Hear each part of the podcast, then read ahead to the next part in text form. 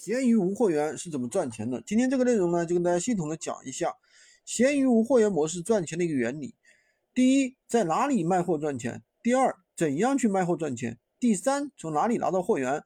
搞懂这三个问题呢，你就可以在闲鱼上卖货赚钱了。首先呢，在哪里卖赚钱？肯定是在闲鱼上卖货赚钱，对不对？第二个问题啊，怎样去卖货赚钱？怎样才能把货更好的卖出去？首先呢，你选品肯定要选热销的品。那么热销的品怎么选呢？我前面的视频都有跟大家讲过，大家去看一下啊。第二个问题，标题怎么写，文案怎么写，图片怎么怎么去发，发货地怎么去选，标签怎么打，把这六个基础问题给搞懂，搞懂之后呢，你卖货就会变得异常的轻松。那么第三个问题，从哪里拿货？我们从的货从哪里来呢？大家记住啊，互联网所谓的拿货和实体店是不一样的。实体店拿货呢，你一定要把货拿到家里来，然后卖给顾客，对吧？互联网上所谓的拿货，你只要保存别人图片，上传到你的店铺里面就可以了。那我们的货从哪里拿呢？我们一般都是从皮皮网或者是幺六八八上面拿货的。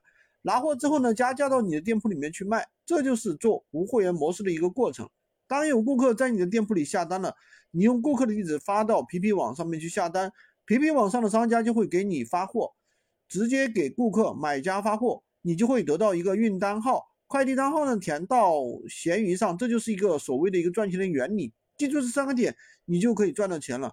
那么如何在闲鱼？今天这个内容呢，就跟大家分享到这里。